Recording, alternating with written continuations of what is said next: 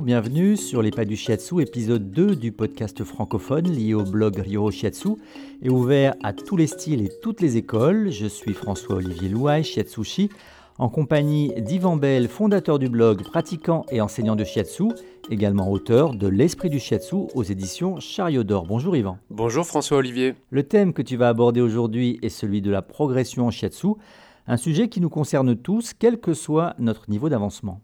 Oui, absolument. Euh, tout d'abord parce qu'il n'y a pas de fin à l'apprentissage, donc nous sommes tous des éternels apprenants euh, dans cet art qu'est le shiatsu, un art euh, manuel et thérapeutique à la fois, d'origine japonaise, on le sait, et qui nous amène très très loin. Alors, on peut dire que le shiatsu est une technique, mais si on considère cela comme une seule technique, à ce moment-là, au bout d'un moment, eh bien, on en a fait le tour. La technique est une fin en soi, alors que si on parle de voie du shiatsu, on rentre dans un art, un art au sens euh, japonais là aussi du terme, qui nous euh, propulse sur un chemin presque sans fin qui euh, nous amène d'étape en étape. D'un côté donc la technique et puis de l'autre ce qui va nous mouvoir, nous faire avancer et aussi tout ce qui sous-tend, les principes qui sous-tendent la technique. Et c'est ça la voie, c'est le travail d'un individu un travail d'une vie qui va nous faire cheminer. Alors c'est un double cheminement. C'est un cheminement d'abord à la surface du monde qui nous amène d'école en professeur, de professeur en rencontre, et puis euh, le travail avec tout et toutes les praticiens et puis tous les receveurs et les receveuses qui viennent nous voir. Et puis il y a un deuxième cheminement qui lui euh, fonctionne différemment et va vers la surface et entre dans la profondeur pour euh, nous faire découvrir ce que nous sommes finalement au bout du compte, c'est-à-dire l'être humain que nous sommes, avec euh, sa complexité, ses défis, ses problèmes, ses blessures aussi, et puis bien sûr ses forces, ses avantages et ses réussites. Donc tout cela va se mélanger et puis on ne peut pas dire du coup que la technique reste toujours la même puisqu'on évolue et d'une année à l'autre tout ça change. Il suffit de prendre un praticien jeune et puis de le reprendre 10 ans plus tard, puis 20 ans plus tard, puis pourquoi pas 40 ans plus tard et on voit que tout évolue, l'individu comme la technique. Donc c'est une progression, oui. Et pour comprendre cette progression et en décrire les étapes, on peut s'appuyer sur le vocabulaire utilisé déjà par les pratiquants d'arts martiaux japonais. Alors, tu parles d'arts martiaux euh, au sens traditionnel. On avait euh, des référents qui sont en fait les mêmes pour tous les arts euh, japonais et toutes les voies japonaises, que ce soit ikebana, l'art floral, ou bien chado, l'art du thé, ou encore celle de la forge du sabre, peu importe. Les anciens japonais, et puis je pense les autres asiatiques aussi, ont très vite compris qu'il y avait grosso modo trois phases d'évolution qu'on a nommées Shu, Ha et Ri. Alors Shu, c'est la première étape, celle du débutant. Il rentre dans une école, il découvre ce qu'on lui propose et puis euh, il essaye par imitation de répéter euh, la posture, les gestes, les mouvements techniques et de faire de son mieux. Ça va prendre quelques années pour partir de quasiment zéro, puisque chaque forme, chaque art, chaque technique demande un type de corps particulier, une souplesse particulière, des mouvements particuliers et donc une force aussi musculaire, notamment euh, complètement différente les uns des autres. Si vous faites de l'aïkido et vous faites du karaté, vous le voyez même de l'extérieur si vous n'êtes pas pratiquant, ce n'est pas du tout la même forme de corps, les mêmes gestes, la même utilisation du corps. Donc chaque art nécessite une adaptation et cela, c'est euh, les années d'études, les années en classe qui vont nous permettre de l'acquérir et petit à petit euh, de l'incorporer. Donc on est bien dans une notion d'intégration. Ça, c'est la première étape, c'est chou. Et euh, la personne apprenante ne sait pas trop où elle va encore, elle ne comprend pas forcément les tenants, les aboutissants. C'est donc le démarrage et c'est normal que ce soit une phase d'imitation. Puis euh, l'étudiant quitte l'école et se retrouve livré à lui-même en général pendant un certain temps, à moins qu'il reprenne euh, une classe dans une autre école. Et cette période-là s'appelle Ha. Alors Ha, c'est la phase, on va dire là vraiment euh, d'intégration, mais seul, avec le travail au quotidien. Travail qui n'est pas évident puisque euh, on est un peu lâché, livré à soi-même, même si on a toujours des contacts avec son école, avec ses anciens partenaires de classe et son ancien professeur. Mais euh, cette phase-là est hyper importante puisque on pourrait la comparer euh, avec l'œuvre au noir, c'est-à-dire travailler, travailler, travailler, et donc euh, par ce biais se faire aux outils que l'on a appris, éventuellement les corriger, éliminer ceux qui ne nous correspondent pas. Ça ne veut pas dire qu'ils sont pas bons pour tout le monde, mais ça veut dire que pour soi, cela ne va pas. Et euh, faire petit à petit son œuvre, c'est-à-dire son intégration de toutes ces techniques. C'est l'image de celui qui frappe le métal pour en faire un sabre. Euh, une fois qu'il a fondu le métal, euh, il tape il tape il retape encore sur le métal pour en chasser ce qu'on appelle les scories, c'est-à-dire les résidus carbonés, pour obtenir le métal le plus pur possible et euh, donner une forme à la lame. Eh bien, la lame ici, c'est le corps, c'est la technique, c'est nous-mêmes. Et ça, ça peut prendre, ben, ça prend toute une vie en fait, mais on peut dire ici dans les trois étapes euh, que c'est l'étape intermédiaire. Alors grosso modo, dans le milieu du du shiatsu pardon, on est d'accord pour dire qu'il faut une bonne dizaine d'années pour former un bon praticien sur le terrain, après l'école.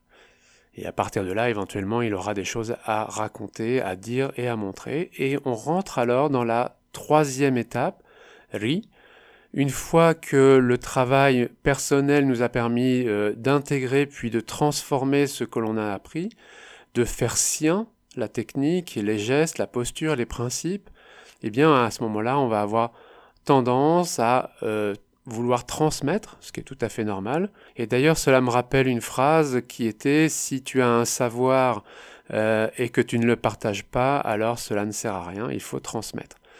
Et c'est pour ça que j'encourage souvent les étudiants euh, qui ont envie, parce que c'est une autre mission, c'est quelque chose de compliqué, de se mettre à l'enseignement avec tous les défis que ça euh, comporte. Donc RI, c'est la dernière étape, c'est celle de... Alors j'aime pas trop ce mot-là, la maîtrise, mais la maîtrise de quoi, de qui? Est-ce qu'on se maîtrise déjà soi-même au niveau de son corps tout le temps? Est-ce qu'on maîtrise ses émotions? Bref, ça c'est un autre débat. Mais RI est la dernière étape de progression. Est-ce que ces trois étapes-là sont distinctes? Pas sûr. Euh, on peut vraiment euh, voir ça de plus près. Euh, on peut à tout moment redevenir apprenant, et ça c'est l'esprit Shoshin dont on parlera peut-être une autre fois, l'esprit du débutant, très importante pour apprendre des nouveautés.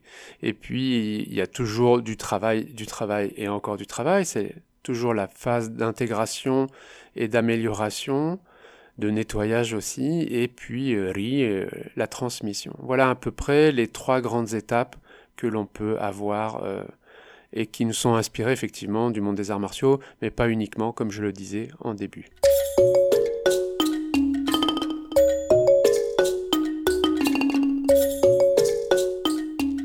En parallèle de cette progression se jouent d'autres formes d'évolution et de changement possibles, comme de passer d'une forme de shiatsu un peu dure à une autre plus souple par exemple le besoin d'exprimer son travail d'une manière ou d'une autre, le fait de faire un choix entre travail dur, par exemple, et travail souple, est quelque chose d'intéressant. Certaines personnes choisissent le travail dur, d'autres vont plutôt faire quelque chose de très soft, certains vont passer de l'un à l'autre. Ça, ça correspond à chacun en termes de corps et en termes de psychologie aussi. Qu'est-ce qu'on souhaite euh, faire, qu'est-ce qu'on souhaite euh, émettre et donner. Euh, quelle image aussi on veut apporter à son travail et euh, à son client. Donc c'est tout ça à la fois qui se mélange, c'est pas toujours très très bien au clair dans l'esprit des gens qui le font d'ailleurs, et c'est intéressant de se poser la question pourquoi je travaille comme ça, qu'est-ce que je cherche à faire? À partir du moment où on peut justifier sa posture, justifier sa technique et justifier la manière d'appliquer sa technique, alors on est dans euh, quelque chose de conscient et beaucoup plus assumé. La distinction entre travail dur, souple et libre fera l'objet d'un prochain épisode de podcast. Pour en revenir à la question de la progression, au niveau individuel, est-on toujours conscient du stade où l'on est, du temps nécessaire pour aller au suivant? Le shiatsushi passe parfois par des phases où il n'a plus l'impression de progresser. Oui, alors la notion euh, d'absence de progression est une partie de la progression. Ça a l'air euh, un peu absurde de dire ça comme ça, mais c'est exactement ça, c'est-à-dire on va passer par des plateaux où on a l'impression que plus rien ne se passe, qu'on n'avance pas, qu'on patauge dans la smoule. C'est vraiment quelque chose d'important. Alors, quand on est débutant, on n'a pas trop ce problème puisqu'on découvre absolument tout. On est à l'école. Donc, le professeur, à chaque semaine ou chaque mois ou chaque week-end, nous amène de la nouvelle matière. Et là, on est constamment sollicité, poussé, stimulé. Mais une fois qu'on est livré à soi-même, c'est là que le problème commence et qu'on va petit à petit, dans la digestion dont je parlais tout à l'heure de notre technique, on va se retrouver face à soi-même et face à des doutes et face à des moments où on ne sait plus que faire, quoi faire, comment le faire. Et euh, ces moments-là, au début, sont assez courts, on trouve vite des solutions, puis de plus en plus, euh, ça devient compliqué. Et plus on avance sur euh, notre progression intérieure notamment, plus ces plateaux, je les appelle comme ça, vont se transformer en véritables traversées du désert, difficiles, longues, et puis pénibles, euh, rugueuses, qui vont demander, nécessiter que l'on euh, cherche en soi ce qui bloque, ce qui nous empêche de progresser. Si on se dit qu'on n'a pas besoin de faire ce travail-là, qu'on est très bien comme on est, alors on se fige et on retombe dans les certitudes, les postures un peu belliqueuses, euh, c'est comme si c'est pas comme ça, et on n'avance pas, on ne progresse plus. Donc ça, c'est vraiment très compliqué et c'est aussi un moment particulièrement important. Comme je le disais à l'instant, plus on avance, plus ces périodes sont longues et plus il va falloir avoir de la patience, du courage pour traverser ces plateaux. Mais à chaque fois qu'on le fait, qu'on fait cet effort de travail sur soi, de travail sur le geste, sur la technique, la respiration, etc., on va euh, trouver de nouveaux outils et avoir des nouvelles clés de compréhension, des nouvelles euh, postures ou gestes techniques ou simplement euh, des clics mentaux qui vont nous permettre de franchir un cap. Et ça, c'est extrêmement important si on veut aller toujours plus loin euh, dans la compréhension non seulement de notre art, mais de qui nous sommes également, puisque le shiatsu est, comme je l'ai dit au début, une voie de compréhension de l'être humain, à la fois pour soi, mais aussi pour les autres, bien entendu. Et du point de vue du jusha, de celui qui reçoit le shiatsu, quelles sont les conséquences lorsque l'on confie son corps à un praticien en proie au doute ou en phase de recherche dans sa pratique? Si on remet son corps à quelqu'un qui doute, eh bien a priori, euh, aucun problème, puisque le doute fait partie de la vie, fait partie de notre progression. Il n'y a pas d'incidence, je pense, pour le Joucha. À l'exception, comme je le disais tout à l'heure, de la personne qui s'arrête de progresser et qui dit bon, mais c'est comme si, c'est comme ça, c'est fini.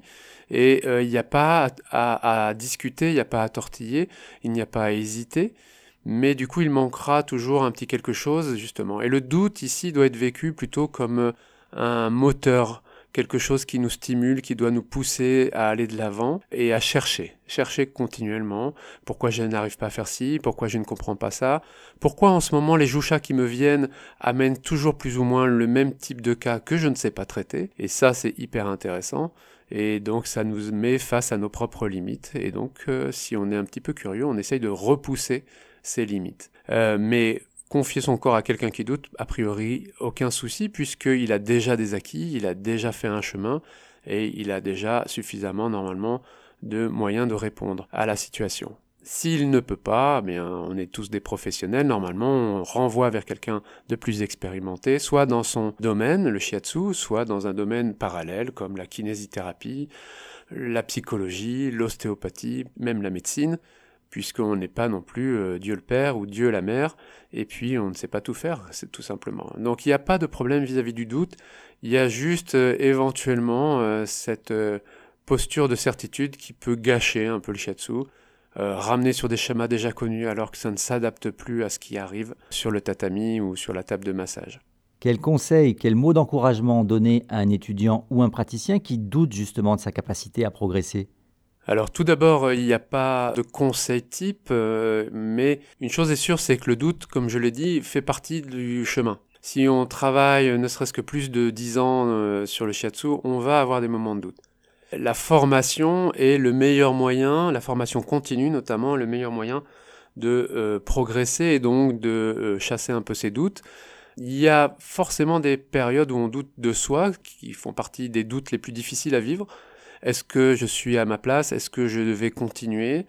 Mais là encore, ça fait partie du chemin et des difficultés qui seront euh, posées à tout à chacun, à tout à une chacune, si on peut dire ça comme ça. Et euh, c'est tout à fait normal. Il ne faut pas désespérer, il faut euh, continuer à apprendre.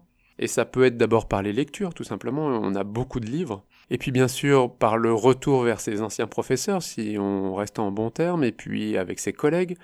Il y a les stages. Les stages sont de loin les moyens les plus efficaces de continuer à progresser et à chasser le doute.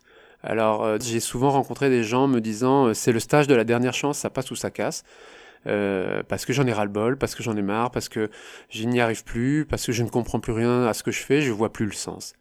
Et puis, euh, notre rôle d'enseignant dans ces cas-là, c'est de remotiver la personne, pas simplement avec des mots, mais avec une manière de faire, une manière de voir, en amenant euh, une certaine énergie, certains types d'émotions aussi, pourquoi pas, et puis de regonfler la personne à bloc pour qu'elle reparte. Et généralement, ça marche très bien. Et elle comprend que le doute qui l'habitait avant ne faisait qu'être finalement ce petit signal pour voir si elle était capable de passer cette épreuve et de confirmer, c'est une sorte de confirmation sur euh, son engagement dans la voie du shiatsu, parce qu'il faut vraiment euh, avoir ça bien au clair. Or, au début, quand on débute et qu'on rentre dans une école, on vient surtout découvrir quelque chose. Dire que là, on fait une confirmation, clairement pas. Et puis, euh, au bout d'un moment, on se dit, mais finalement, pourquoi je fais ça? Quel est l'intérêt de toucher tous ces gens? Quel est l'intérêt d'essayer de les aider? Est-ce que j'arrive à m'aider moi-même? Bon, c'est pas gagné. Donc, c'est vraiment hyper important. Donc, pour les étudiants, euh, doutez, oui, mais euh, ne vous enfermez pas avec vos doutes, partagez-les, allez voir du monde, faites des rencontres. Et on a la chance, notamment en France, mais aussi euh, dans toute l'Europe, d'avoir énormément de professeurs avec des styles très différents et qui chacun vont vous amener un éclairage différent, une technique différente et des mots différents qui vont vous permettre de trouver ce qui vous manque dans votre progression. Et donc euh, la formation continue, pour moi, c'est vraiment l'outil absolu. voilà. Merci Yvan, à bientôt. Euh, merci à toi François Olivier, et puis euh, oui, à bientôt, et merci à tous les auditeurs. Merci à vous de votre écoute. Pour ne pas manquer le prochain épisode sur les pas du shiatsu, la bonne idée c'est de vous abonner au podcast. Spotify, Deezer, Apple et Google ont déjà référencé sur les pas du shiatsu. Nous élargirons prochainement à d'autres plateformes. L'émission est disponible évidemment sur le blog Ryo Shiatsu, un site aujourd'hui en six langues, riche de nombreux contenus, réflexions, points théoriques, interviews de grands maîtres, annonces de stages, une mine pour tous les shiatsushi.